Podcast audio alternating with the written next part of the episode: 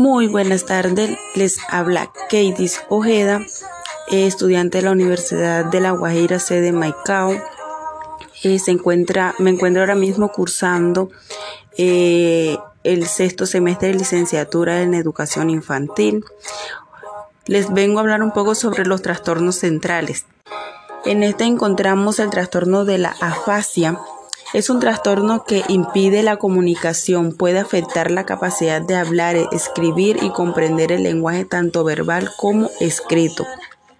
La fascia es signo de alguna otra este, afección como un accidente cerebrovascular o un tumor cerebral. Las personas con afasia suelen presentar síntomas eh, como hablar eh, con oraciones cortas o incompletas, decir y escribir oraciones sin sentidos, eh, sustituir una palabra o un sonido por otro, eh, decir palabras irreconocibles y no comprender conversaciones.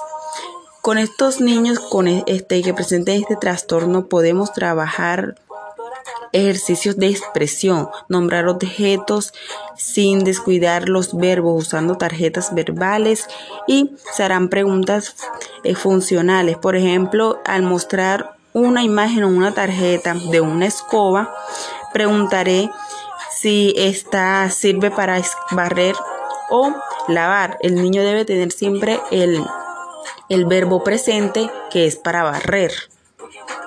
Encontramos también el trastorno de la alexia. Es un trastorno del lenguaje escrito caracterizado por la pérdida parcial o completa de la capacidad de lectura, siendo esta producida por la este, aparición de algunos tipos de lesiones cerebrales. Encontramos dos tipos de alexia, lo que es la alexia pura o sin grafía es la imposibilidad que tiene el niño al el reconocer visualmente las, este, las letras. La persona puede escribir correctamente o este, a pasar a pesar de no poder comprender lo escrito.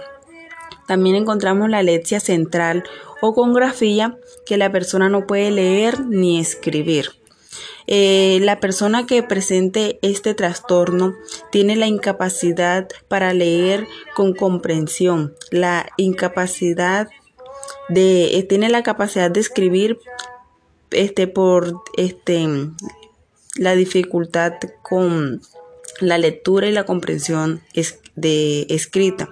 Es decir, puede escribir pero no puede comprender podemos trabajar este, con estos niños que, trae, que presenten trastorno de alexia, eh, realizar una serie de ejercicios en donde el, el niño deba copiar cada letra de manera abstracta.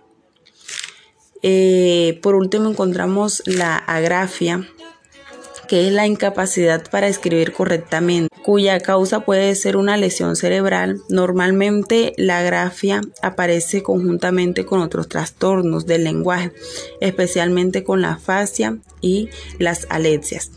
El niño que presente agrafia eh, tiene unos síntomas como evitando las actividades de escritura, omite o añade letras a las palabras, no sigue un orden al escribir, intercalan las mayúsculas con las minúsculas al momento de, escribir, tienen una lectura este, ilegible, sostienen el lápiz de una forma muy extraña, escriben muy rápido o muy lento, pero queda este dejar claro que no todas las personas presentan todos los síntomas.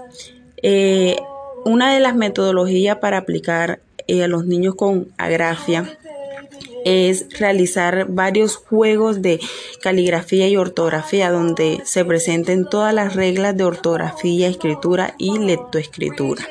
Bueno, muchísimas gracias, me despido. Espero que la información haya quedado muy clara. Nos vemos.